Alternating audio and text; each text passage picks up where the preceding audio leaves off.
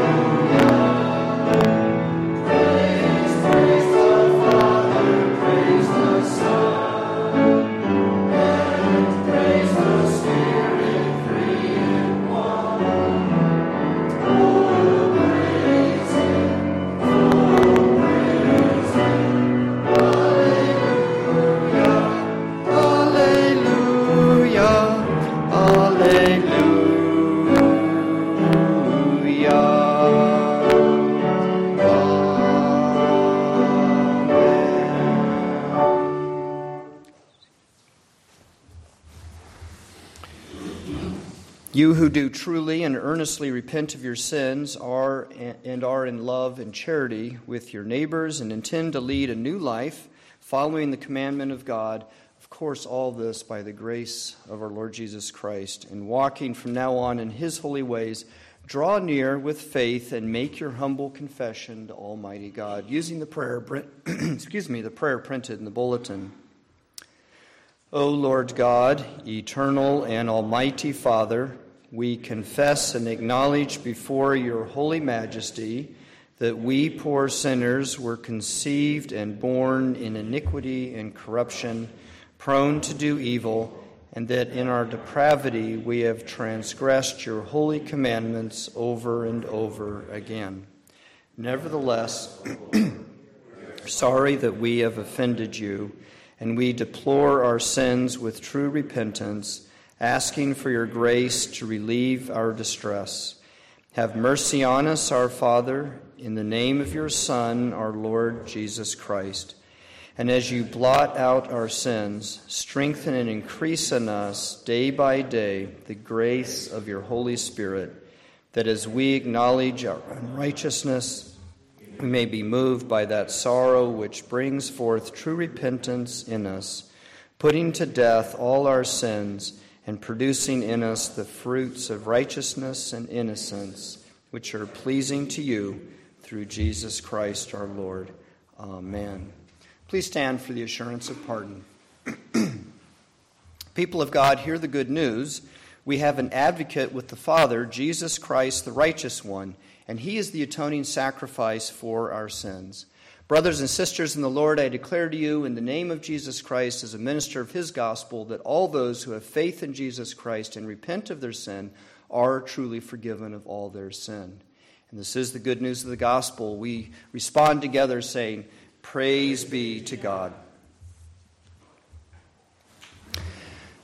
Christian people, the apostolic exhortation to the church is abstain from sexual immorality, and homosexuality is counted in the Bible as sexual immorality.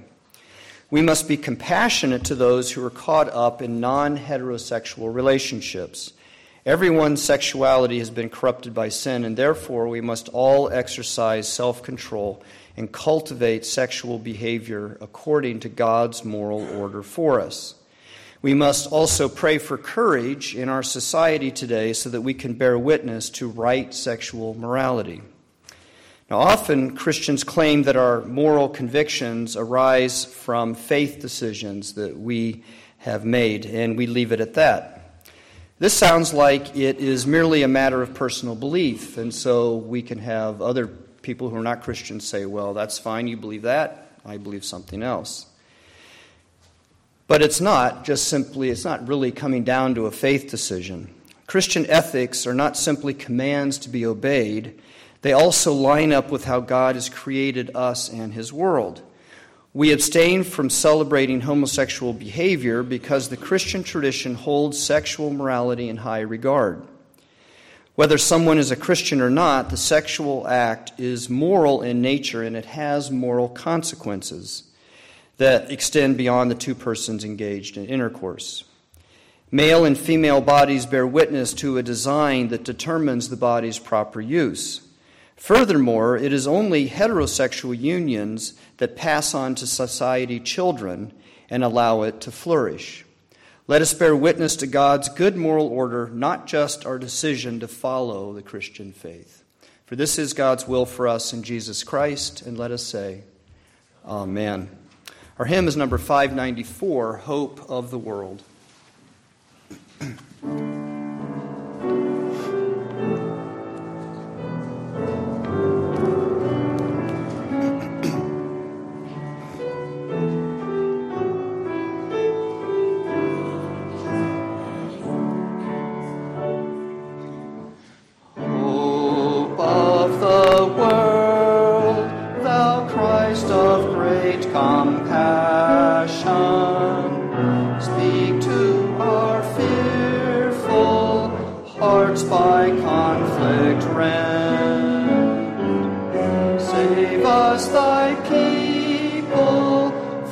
Consuming passion,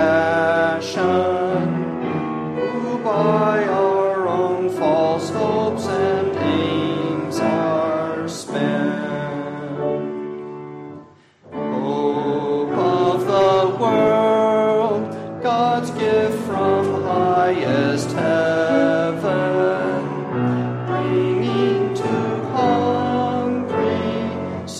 the bread of life. Still let thy spirit unto us be given, to heal earth's wounds and end her bitter strife. Of the world, afoot on dusty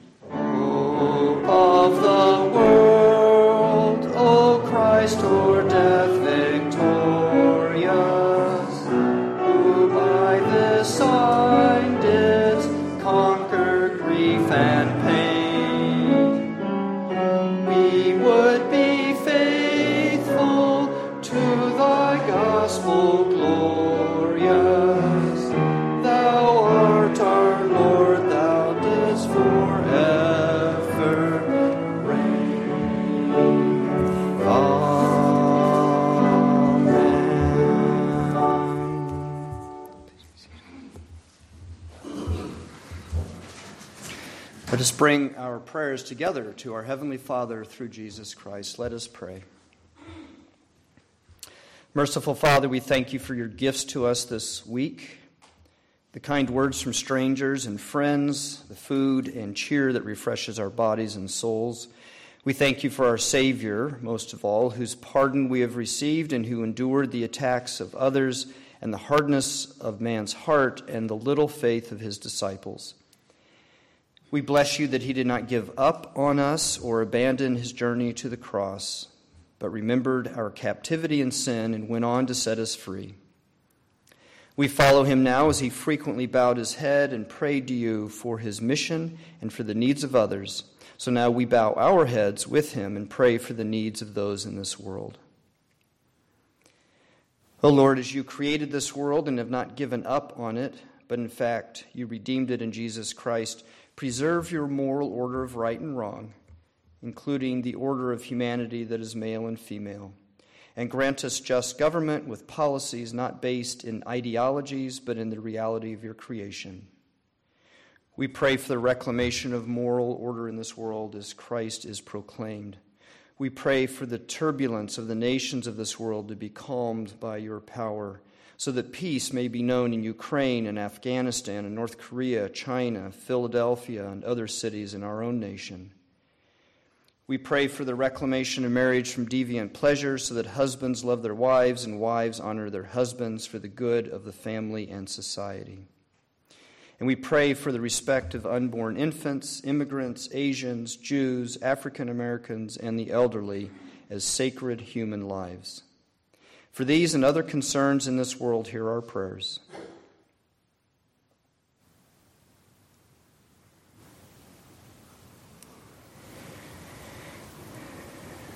For Joe Biden, our president, for Gary Peters and Debbie Stabenow, our senators, Gretchen Whitmer, our governor, that we pray for them that we may be led with humility and justice and honesty.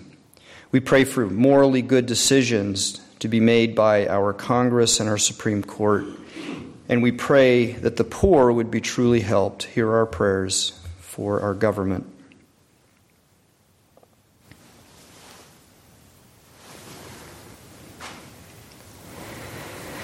Our Father, lead and keep the Church of Jesus Christ in this world. May she grow and bear good influence wherever she is gathered. Let the word of Christ be proclaimed by the Church's preaching and the celebration of the Lord's Supper, baptism, and in our deeds, Christian deeds. And may this world turn to you in faith and repentance. We pray for our missionaries in Uganda, for Charles Jackson and James Fulkert, Christopher Verdict, Mark Essendelf, Leah Hopp, Tina DeYoung, Angela Vascual, that they would be safe and able to move about freely to teach Jesus Christ. We also pray for Steve Igo, Jerry Newmeyer, and Mick Kinnearum at Cedar OPC in Jenison and the church there. Hear our prayers.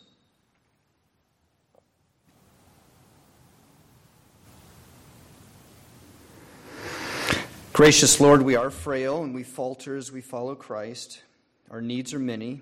We pray for your merciful care. Heal those who are sick, frail in body, troubled in soul, or relocating.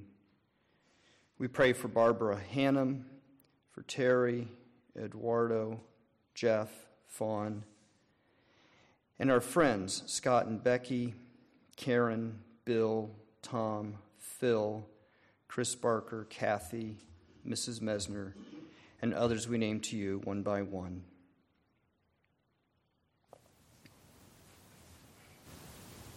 Strengthen us all in body and soul to be faithful followers of Christ. We pray you would hold on to us through Christ, for we have no grip on you. Help us, O blessed Lord. We entrust ourselves to you, and we make our prayers in the name of Jesus Christ, who taught us to pray, saying, Our Father, who art in heaven, hallowed be thy name. Thy kingdom come, thy will be done, on earth as it is in heaven. Give us this day our daily bread, and forgive us our debts, as we forgive our debtors. And lead us not into temptation, but deliver us from evil.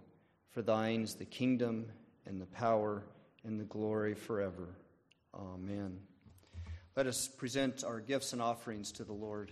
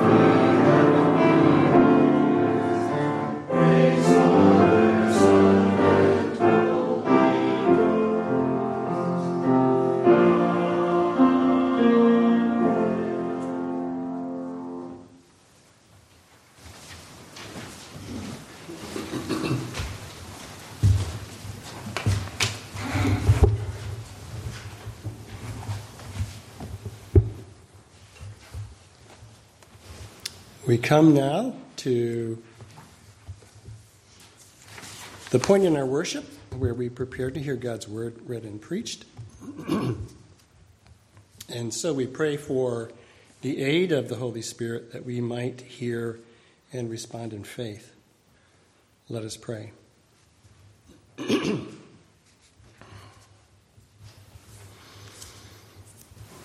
Father, you have said,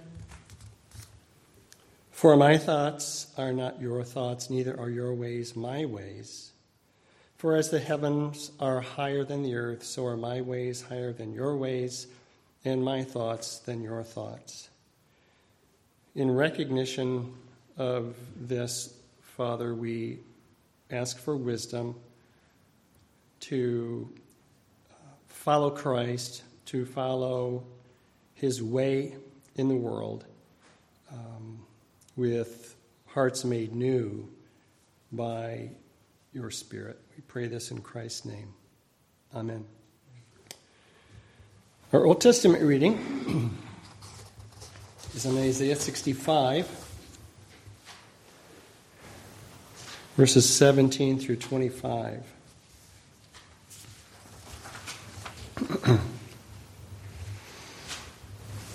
"For behold, I create new heavens and a new earth, and the former things shall not be remembered or come into mind.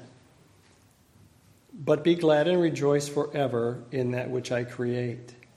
For behold, I create Jerusalem to be a joy, and her people to be a gladness. I will rejoice in Jerusalem and be glad in my people. No more shall be heard in it the sound of weeping and the cry of distress. No more shall there be in it an infant who lives but a few days, or an old man who does not fill out his days. For the young man shall die 100 years old, and the sinner 100 years old shall be accursed. They shall build houses and inhabit them. They shall plant vineyards and eat their fruit. They shall not build and another inhabit. They shall not plant and another eat. For like the days of a tree shall be the days of my people, shall the days of my people be. And my chosen shall long enjoy the work of their hands. They shall not labor in vain or bear children for calamity. For they shall be the offspring of the blessed of the Lord, and their descendants with them. Before they call, I will answer. While they are yet speaking, I will hear. The wolf and the lamb shall graze together. The lion shall eat straw like the ox, and dust shall be the serpent's food. They shall not hurt or destroy in all my holy mountain, says the Lord." Our Psalter response is in the bulletin.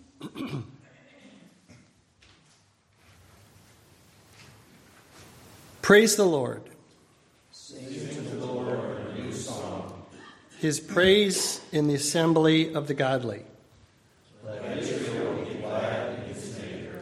Let the children of Zion rejoice in their King. Let them praise his name with dancing, making melody to him with tambourine and lyre. For the Lord takes pleasure in his people. He adorns the humble with salvation.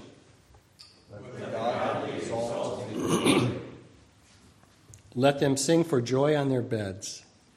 Let the high praises of God be in their throats, and two-edged swords in their hands, to execute vengeance on the nations, and punishments on the peoples, to bind their kings with chains, and their nobles with fetters of iron, to execute on them the judgment written. This is honor for all his holy ones. Praise the Lord.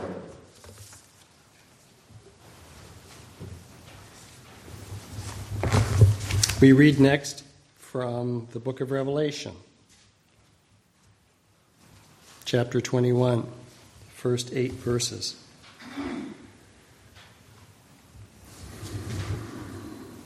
"Then I saw a new heaven and a new earth, for the first heaven and the first earth had passed away, and the sea was no more.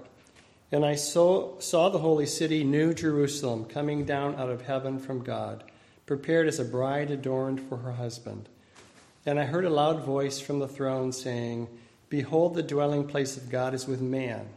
He will dwell with them, and they will be his people. And God himself will be with them as their God. He will wipe away every tear from their eyes, and death shall be no more. Neither shall there be mourning, nor crying, nor pain any more, for the former things have passed away.' Then he who was seated on the throne said, "Behold, I am making all things new." Also he said, "Write this down, for these words are trustworthy and true." And he said to me, "It is done. I am the Alpha and the Omega, the beginning and the end. To the thirsty I will give from the spring of the water of life without payment. The one who conquers will have this heritage, and I will be his God, and he will be my son. But as for the cowardly, the faithless, the detestable, as for murderers, the sexually immoral, sorcerers, idolaters, and all liars, their portion will be in the lake that burns with fire and sulfur, which is the second death." And our gospel reading from the Gospel of John, 2nd chapter.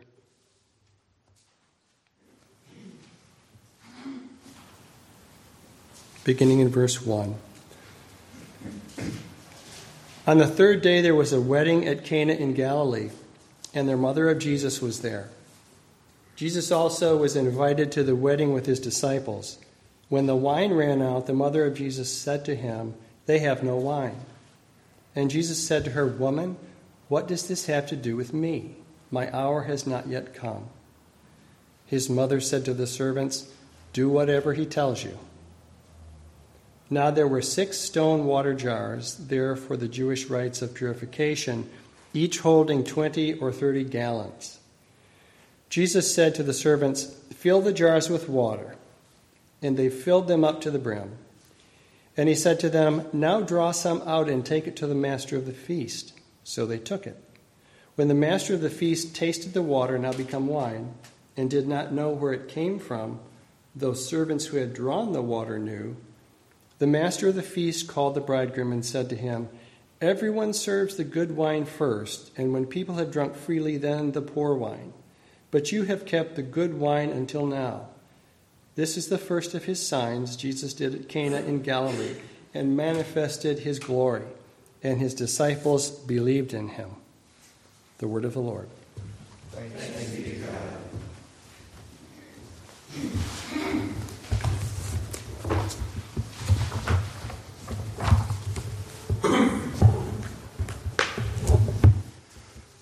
Soon we will resume hearing the Word of God from the Gospel of Mark. I was preaching on that before we came to Palm Sunday and the big events of Christ's life after that. So next week we'll start coming back to the Gospel of Mark. But before we can come back to Mark, I wish to preach a pastoral sermon. There are different kinds of sermons. There are sermons that explain a text line by line. There are doctrinal sermons that set out a doctrine using Scripture. There are sermons that focus on a topic like marriage, or a Christian topic like marriage or forgiveness or the church.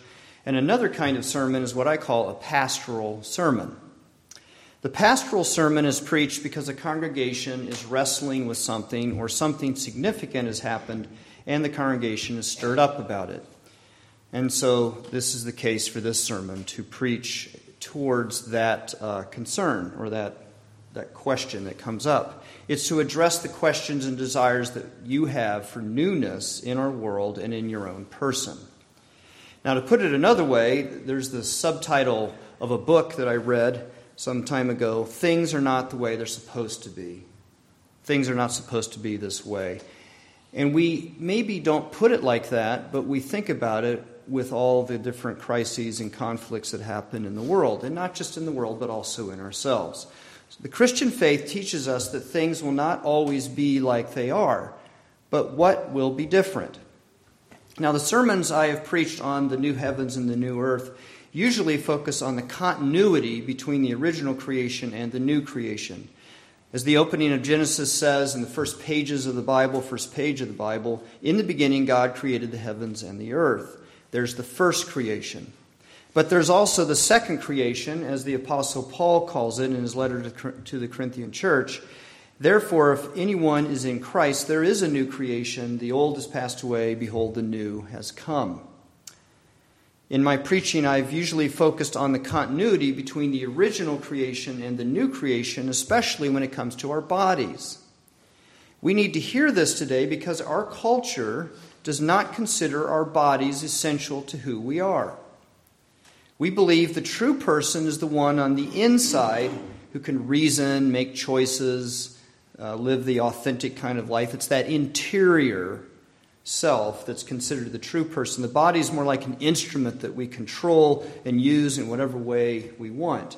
The common belief is that we can change our bodies according to what we want. And so because the bodies are viewed, our bodies are viewed in such an expendable way, detached from our true selves, we need to hear about the continuity between the first creation and the second creation. And it's not only our bodies, but the whole material world is something that can be, in the mind of our culture, can be used, either be used up or replaced. So given our culture today, it's important to hear the continuity between God's original creation and his new creation in Christ. The scripture lesson from the Revelation to John, our epistle reading this morning, says God's redemption extends to heaven and earth. In verse 5, the divine voice says, "Behold, I make all things new." What are those things? Well, the things of the first creation. That is, our person, the material world, human society, our very existence. This continuity is revealed in Jesus Christ, who joined himself to the old humanity, to our life and our flesh in the old creation. He died with it, and he raised it up into the new life of God. The simple way we confess this is that Jesus was put to death in the flesh, and with that same flesh, remember, Thomas did not believe. Jesus shows him the nails in his hands, and it was the hands with which he and body with which he was crucified. So we confess that he was put to death in the flesh, and with the same flesh was raised up from the dead and ascended into heaven. But Scripture does keep a tension between the old and the new. There's a continuity between the old and the new, and there's also discontinuity. In a word, there is the new. Sometimes when one side of the tension is emphasized, the other side is neglected. And the other side of the tension between the old is the new. And our lesson from Revelation certainly speaks to it, right? It might be good for you to go back and count how many times the word new shows up there. Therefore, it's appropriate to ask, what is new about the new creation? Well, Revelation 21 begins with the new city. Verse 2 says, "And I saw the holy city, New Jerusalem, coming down out of heaven from God, prepared as a bride adorned for her husband." Now you remember, Revelation is using a certain kind of writing style that was common in the first century, common among the Jews, called apocalyptic style. It's not the only writing that does that, and it uses word pictures and lots of symbols to express things. It's a different kind of writing than perhaps we're used to, but that's what it does. And so here, the word picture for the new city is a bride adorned for her husband. Now, it's good to pay attention to this because we usually start with the individual, don't we? We begin with our own conversion and other individuals who must be converted in order to dwell with God. But our text shows it's the other way around, at least for this new city. In the new heavens and the new earth, God comes to dwell with us. The new Jerusalem comes down out of heaven with God dwelling within it. And in the picture that Revelation gives us, the voice from the throne says, "Behold, the dwelling of God is with men," verse 3. So our lesson begins with the new city where God dwells with his people. I read a book this last week that described Tel Aviv in Israel. The author uses picturesque language. At night, looking north along the coast from Jaffa, the Tel Aviv skyline arises out of the sea like a circus of light against a black sky. The New York Times called it the Mediterranean capital of cool. That's kind of fun. Tel Aviv, Jaffa, that's really the city's name. It's near Jaffa. We say Jaffa, it's Jaffa. So Tel Aviv, Jaffa is the city's full name, and it began as an empty sand dune and 60 Jewish families, and that was in the year 1909. Tired of the crowding in nearby Jaffa, the families moved outside the ancient town, and they set about creating from nothing a modern self-run Jewish community. It was the seed, intended to be the seed of a new Israel. They designed it on a modern urban scale. It had proper streets, sanitation, construction, and their labors took root. Inspired in part by the dream of a revived Jewish nation in the historic Jewish homeland, they committed themselves to building a source of hope for Jews everywhere. Well, in many ways, it's the ideal kind of city that many people want today. Wouldn't we like to start over with that kind of city, with so many of our cities that have infrastructure problems and all these things? And yet, as modern and well-designed as it is, there's still weeping, pain, and death there. Many of the Palestinians resent the Jews who live there. The crime rate is low compared to other cities, but it still has crime. In 2021, the crime rate was at 23%. The biggest crimes are bribery, corruption, pickpockets, and car theft. But every so often, every once in a while, there's a knife attack on the buses and people are killed, or rockets are fired into the city. All the cities of this world, even the great ones, show the deformities of sin. In our own country, the media is full of stories of violence in the cities, brazen attacks on people, drug abuse, people camped out in streets along the roads. The cities we have built are the cities of sinful men. In our cities, we are isolated from one another. We prefer to stay in our homes rather than gather in the commons of our neighborhoods. Our cities are places where people are dehumanized, where the meaning of life is to make money and pursue your own interests. In our cities, we leave the care for our neighbors up to the processes of government bureaucracy. And we look away when we see evil and wrong, like the people on the subway in New York who ignored a woman who was being assaulted by a man while she begged for help. In our scripture lesson today, John does not see a city like these. The Word of God shows us a different city, a new city. What we see, first of all, is this holy city coming out of heaven. Again, that's that apocalyptic kind of language, that word picture. And it's not, the scripture, when it says coming down out of heaven, it's not trying to make us think of an alien city suspended in the sky like the flying island of Laputa in Gulliver's Travels or Cloud City in Star Wars or some city like that. Scripture shows us, with this word picture, that it's from God. This is the meaning of heavenly. It's not something that originates with man. It's not something that springs up from us. It's not from us. The holy city is created by God. The city coming down from God is not one of the cities of this world like Rome or Babylon or Tel Aviv, Jaffa. This means it doesn't arise from human power and brilliance.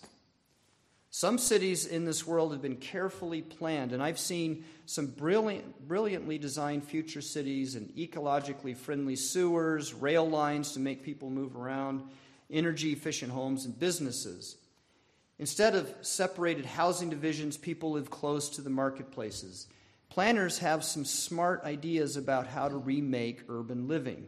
But no matter how efficient and community-centered these cities are, they will not be the holy city because that one can only come from God. As the letter to the Hebrews says, the holy city is the city whose designer and builder is God.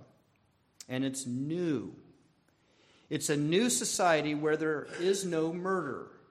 There are no bombings, school shootings, theft, bribery, corruption, bad policies that cause people hardship, assault on the vulnerable, or any threat. The new Jerusalem that comes from God is new because, as the scripture says, God himself is with them. He will wipe away every tear from their eyes, and death will be no more. Neither shall there be mourning, nor crying, nor pain anymore, for the former things have passed away. Verse 4 in our lesson. This is a society where children are wanted and cared for, where people can gather without fear, where no one carries a gun, where people take care of each other, the doors are wide open, and it's filled with laughter, joy, beauty, and goodness.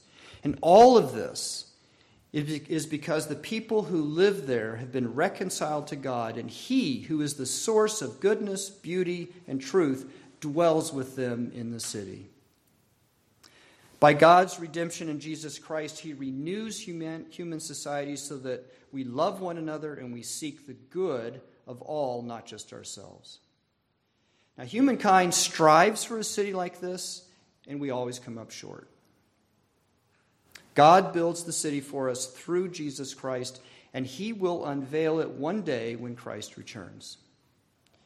Now, what else is new? There's a new city, but what else is new? Well, there will be no more guilt. I was talking to a colleague who was surprised to hear a story about a Roman Catholic Christian who practices self-flagellation. This was a common medieval method of dealing with temptation and sin by whipping one's back with a short little whip like this.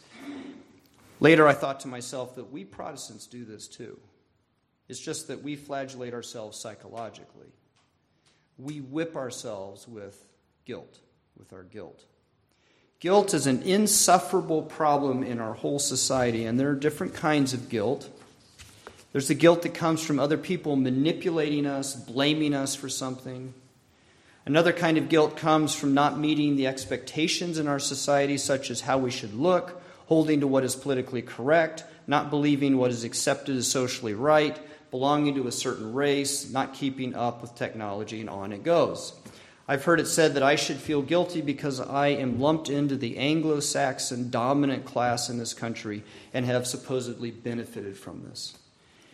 The guilt that comes from manipulation or failing to match up to society are often false kinds of guilt, especially if society's expectations are detached from what is good and true. And then there's the guilt that comes from disobeying God's law or his moral order. It's guilt that comes from gratuitous sex and using people for our own pleasure. It's the guilt that comes from looking the other way when someone needs help. It's the guilt that comes from loving the things of this world more than God. And we've become very accomplished at covering up this guilt, or at least trying to. It's there, but we go to therapists who help us rationalize it or justify it. We try to make it inconsequential. We say, well, what if I did do that? It didn't hurt anybody. Yet no matter what we do to cancel it, the goodness and rightness of God pushes down on us. God is always there. He created us, he's present, and his goodness and rightness always push down on us, and the guilt of our sin against God remains. Well, in the new heavens and the new earth, there is no guilt, there is no shame. Our text does not specifically mention guilt, but it does say sin will be removed, and true guilt goes hand in hand with sin. Verse 8 says, "But as for the cowardly, the faithless, the detestable, as for murderers, the sexually immoral, sorcerers, idolaters, and all liars, their portion will be in the lake that burns with fire and sulfur, which is the second death." Those who commit sin will not exist in God's new society. Now, this can happen in two ways. One is through conversion, turning people turning to Christ in faith and their sin being forgiven. The other way is simply casting the sinner out of God's new creation. Either way, there will be no more sin, and thus there will be no more guilt. This newness of Christ's redemption has already begun for us. That's another one of those tensions in the Bible, that there isn't already. It's not just all off in the future. The newness of Christ's redemption has already begun for us who have faith in Jesus Christ. There is a way to deal with our guilt today. When we do something wrong that goes against God's moral order and his commandments, we can confess it to God and ask for forgiveness. God's word promises in 1 John, if we confess our sins, he is faithful and just to forgive us our sins and to cleanse us from all unrighteousness. And in this way, our guilt is removed. This frees us from the manipulations of society. We can begin to discern between what is good and true and what is someone trying to control us. When someone tries to put something on you, it's good to ask, is it according to God's moral order? And if it's not, then don't do it. In addition, Christ teaches us to embrace God's moral order for us. For example, God has created human life as sacred in this world. Human beings stand apart from every other animal in creation. Human DNA is not the same as a cow or a fish. Each human being, as a human being, has meaning because he or she is part of the human race, because he or she is created as that sacred being that we are as humans. We are to hold human life as sacred from its beginning to its end. Through Christ, we can respect all human beings, and there is no guilt in that. So in the heavens and the earth, made new by Christ, there is no sin and guilt. What else is new? Well, there will be no corruption, namely the corruption of our person. It goes by other names today. We don't usually walk around and go, you know, I'm corrupted. I mean, maybe in the church we confess that, but normally people don't talk that way. We use words like infirmity, old age, sickness, decay, the breakdown of our bodies and our souls and our minds. And living in a creation that has been affected by sin, we unravel.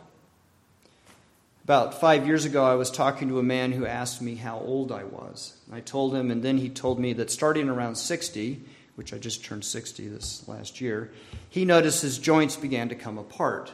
I was sort of a little worried about that. I was 55 at the time. But that's the corruption of our bodies, and obviously it doesn't all happen right at the same time for each one of us.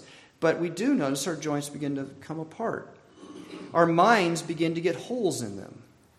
Our health breaks down. Our lives decline. And you've experienced this just like I have. So much pain and sadness comes from it. A friend of mine in seminary named Duncan Borland was a tall, athletic, bright young man when he went off to school at MIT. In his first year, he was diagnosed with multiple sclerosis. And by the time I met him 3 years later, he was able to complete his schooling at MIT. But 3 years later, he came to the seminary to join us, and he was in a motorized wheelchair within just 3 years and had severe muscle weakness. He couldn't stand up anymore. We unravel in this old creation. When Christ makes all things new, there will be no more corruption of our person. And here, too, our lesson from Revelation does not specifically mention corruption. However, it does say that God will wipe away every tear from their eyes, and death shall be no more. Neither shall there be mourning, nor crying, nor pain any more, for the former things have passed away.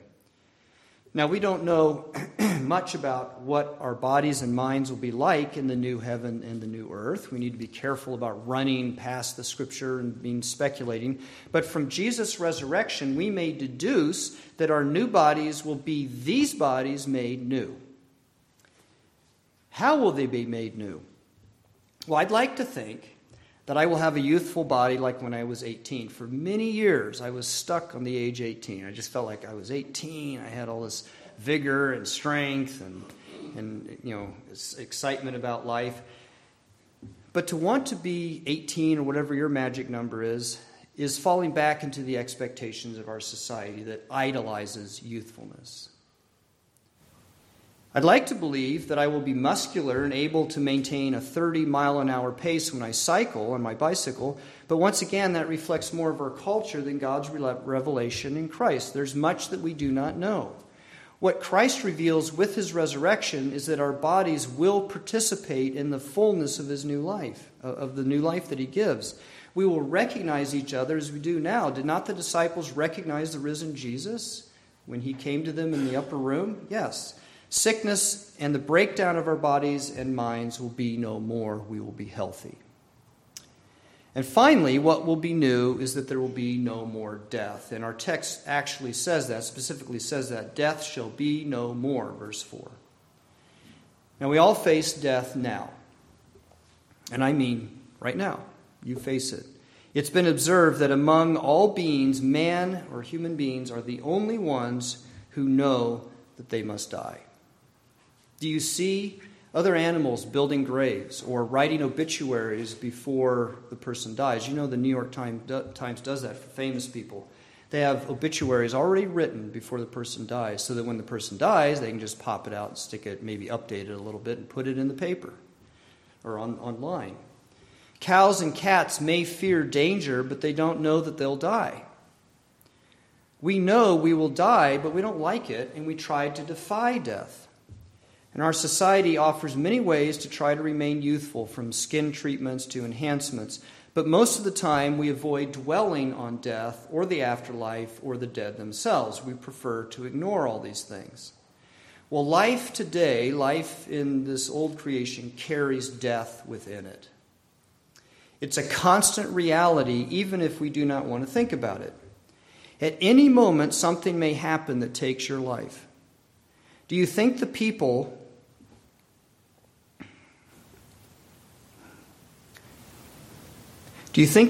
who who went to the grocery store in Buffalo, New York on May 14th at 2:30 p.m. thought that they would die. Or the man eating at a diner and choked to death on a piece of food, do you think he expected his death? Or Jim Fixx, if you were old enough, you remember Jim Fixx from the 1970s and early 80s. He was a long-distance runner. He was the author of a book titled The Complete Book of Running. He's kind of credited with starting the whole running enthusiasm that hit our country. He was in great shape, but he had a massive heart attack at the age of 52 while running. There are good reasons to fear death. There is the pain of possible suffering. There's the loss of loves and friendships, the finality of our own insignificance. Death seems to undermine any meaning of life. Isn't that what people say when someone dies, especially someone who's younger or some tragedy happens? They just don't know how to make sense of it. Death, however, has been vanquished by Jesus Christ, who rose from the dead. Jesus' death and resurrection are the benchmarks of the New Testament, and that includes our lesson in Revelation. It's because of Jesus' death and resurrection that God will wipe away every tear from their eyes, and death shall be no more, neither shall there be mourning, nor crying, nor pain anymore, for the former things have passed away. The book of Revelation actually starts with the resurrected Jesus Christ, the firstborn of the dead, it says in chapter 1, verse 5. Jesus' resurrection was about breaking out into a new form of life, a life with God that is no longer subject to the law of dying and sin and corruption and all these other things. It's a life that opens up a new dimension of human existence for those who have faith in him. For those who believe, Jesus Christ has made death into the gateway of eternal life with God. Scripture tells us that even now the resurrection of Jesus has bearing on us as Christians. You have been raised with Christ, Paul says in Colossians. The resurrection of Jesus Christ clarifies the meaning of death for us. We can now look at death and have an understanding of it now that's made new because of Christ's resurrection. It gives us true hope and purpose that's worth dying for in this life. There are things worth dying for in this life, and Jesus' resurrection and the new life he gives makes that clear to us. Jesus has turned death into the gateway into the New Jerusalem. The resurrected Jesus makes all things new. And there is continuity between the old creation and the new, between who we are now and who we shall be in the city of God. But there's also the new. And many questions remain for us. I'm not attempting to try to answer all your questions. I can't do that. Scripture doesn't do that with your questions. And we must be satisfied with what the Word of God reveals to us. Even so, enough has been revealed to you to live a life in this world of trust and abandonment to what God has for us in Christ, for us who love him. Let us pray. Almighty God, who through your only begotten Son, Jesus Christ, overcame death and opened to us the gate of everlasting life, grant that we who celebrate with joy the day of the Lord's resurrection may be raised from the death of sin by your life-giving Spirit. Through Jesus Christ our Lord, who lives and reigns with you in the Holy Spirit, one God, now and forever. Amen. Please stand and let us confess our faith with the creed printed in the bulletin. We believe in one God, the Father Almighty, maker of heaven and earth, of all things visible and invisible, and in one Lord Jesus Christ, the only begotten Son of God, begotten of his Father for all worlds, God of God, light of light, very God of very God, begotten, not made, being of one substance with the Father, through whom all things were made, who for us and for our salvation came down from heaven and was incarnate by the Holy Spirit of the Virgin Mary and was made man, and was crucified also for us under Pontius Pilate. He suffered and was buried, and the third day he rose again according to the Scriptures, and ascended into heaven, and is seated at the right hand of the Father. And he shall come again with glory to judge both the living and the dead, whose kingdom shall have no end. And we believe in the Holy Spirit, the Lord and giver of life, who proceeds from the Father and the Son, who with the Father and the Son together is worshipped and glorified, who spoke by the prophets. And we believe in one holy, Catholic, and apostolic church. We acknowledge one baptism for the remission of sins, and we look for the resurrection of the dead and the life of the world to come. Amen. Our hymn as we come to the Lord's table is number 529, Love Divine, All Loves Excelling.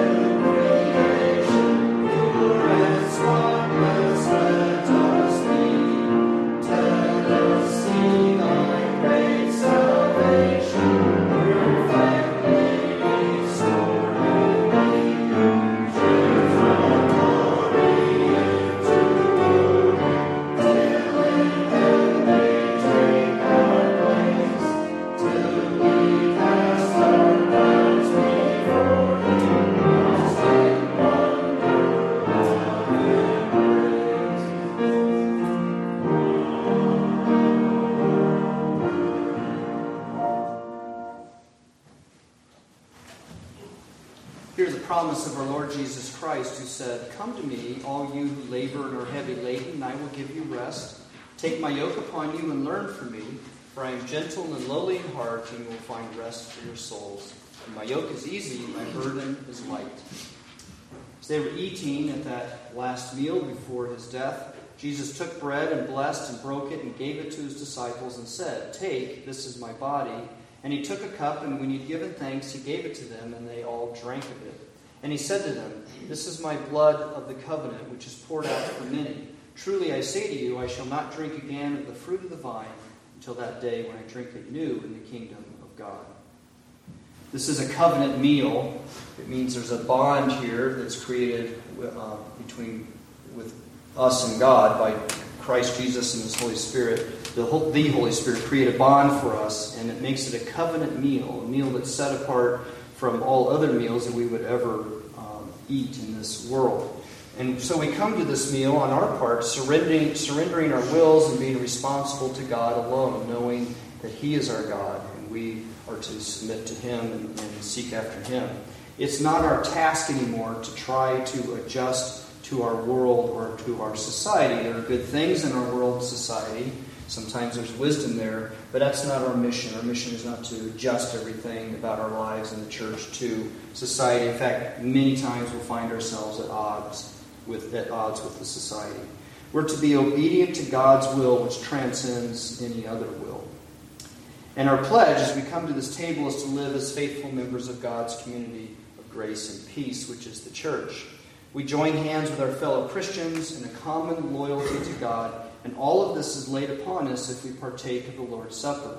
So here in this covenant meal, it is made clear that we belong to Christ.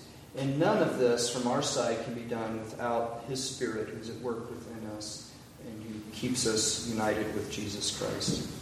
It's my privilege as Christ's minister to invite all who have been baptized, who have publicly professed their faith in Jesus Christ, and belong to a Christian church, you're welcome to come to this table. The Lord be with you. And also with you. Lift up your hearts. We lift up to the Lord. Let us give thanks to the Lord our God. It is right to give Him thanks and praise. Almighty God, good Father to us all, your face is turned towards your world, and in love you gave us Jesus Christ, your Son, to rescue us from sin and death. And so now your word goes out to call us home to the city where the angels sing your praise, that great city that is already set out in heaven and is coming to be made completely revealed on this earth. And so even now, we join with the host in heaven and their song, Holy, holy, holy, Lord God of power and might, heaven and earth are full of your glory. Father of all, we give you thanks for every gift that comes from heaven. To the darkness, Jesus came as your light. With the grace of your salvation and the gospel word, he touched sinners with love and washed the guilty clean. We remember how the crowds came out to see your Son, and yet in the end they turned on him. On the night he was betrayed, he came to table with his friends to celebrate the freedom of your people, the freedom and liberty that he would accomplish for them. Jesus blessed you, Father, for the food. He took the bread, he gave thanks, he gave it to his disciples, and also the cup he gave to his disciples and said, "Do this in remembrance of me." And therefore, Father, with this bread and this cup, we celebrate the cross in which he died to set us free from sin. Defying death, he rose again and is alive with you to plead for us and your whole church and to make a way for us to live with you forever. By your Spirit uniting us with Christ, may our eating of this bread and drinking of this cup be for us a communion in the body and blood of our Lord Jesus Christ. And may we and all who share this food offer ourselves to live for you and be welcomed at your feast in heaven where all of creation worships you, Father, Son, and Holy Spirit, one God. With one voice we offer our thanksgiving, and together we say, Amen. The Lord Jesus Christ took the bread, and after giving thanks, he broke it and said, "This is my body given for you. Do this in remembrance of me." And he also took the cup, saying, "This cup is the cup of the new covenant, sealed in my blood, shed for you for the forgiveness of sins. As often as you drink it, do this in remembrance of me."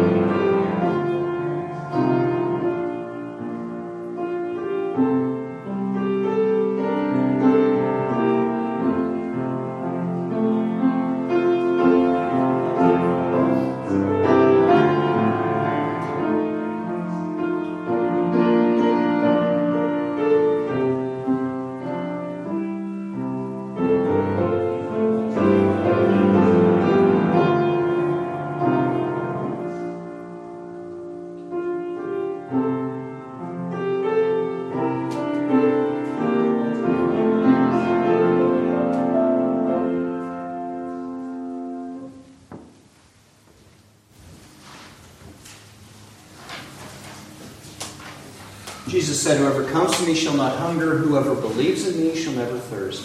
Take and eat this bread and drink this cup, and remember Christ's body and blood given for you. Receive it with faith and thanksgiving." Take and eat and drink.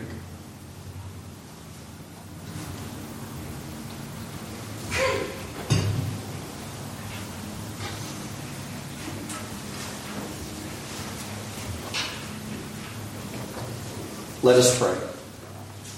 Holy Father, you did gather us around the table of your Son so that we, with all your household, might partake of this holy food. In your kingdom, wherein the fullness of your peace is revealed, gather people of every nation and tongue to share in the eternal banquet of Jesus Christ our Lord. Amen. Our final hymn is number 347, "The Church is One Foundation."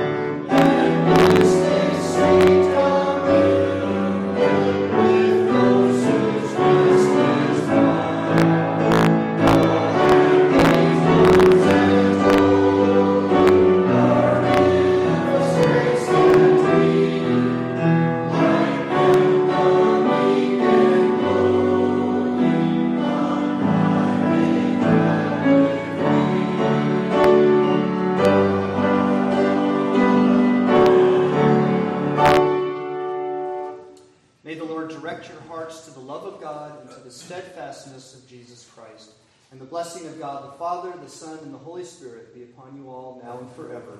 Amen.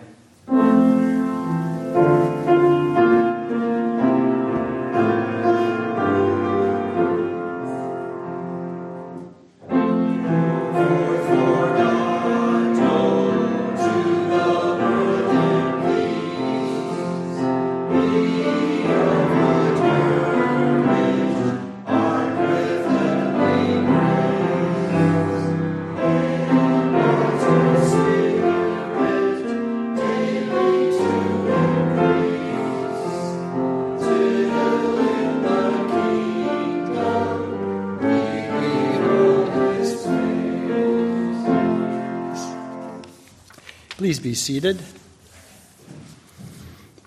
I will turn your attention to the calendar in the bulletin and begin with the Christian education class, which today starts its summer curriculum. We are taking up this little book by John Leith, which features excerpts from Calvin's Institutes focusing on the Christian life, kind of fitting with some of the things Pastor's been talking about in terms of this way and this order that's been handed down to us and that is to guide us in our lives. So we take that up today.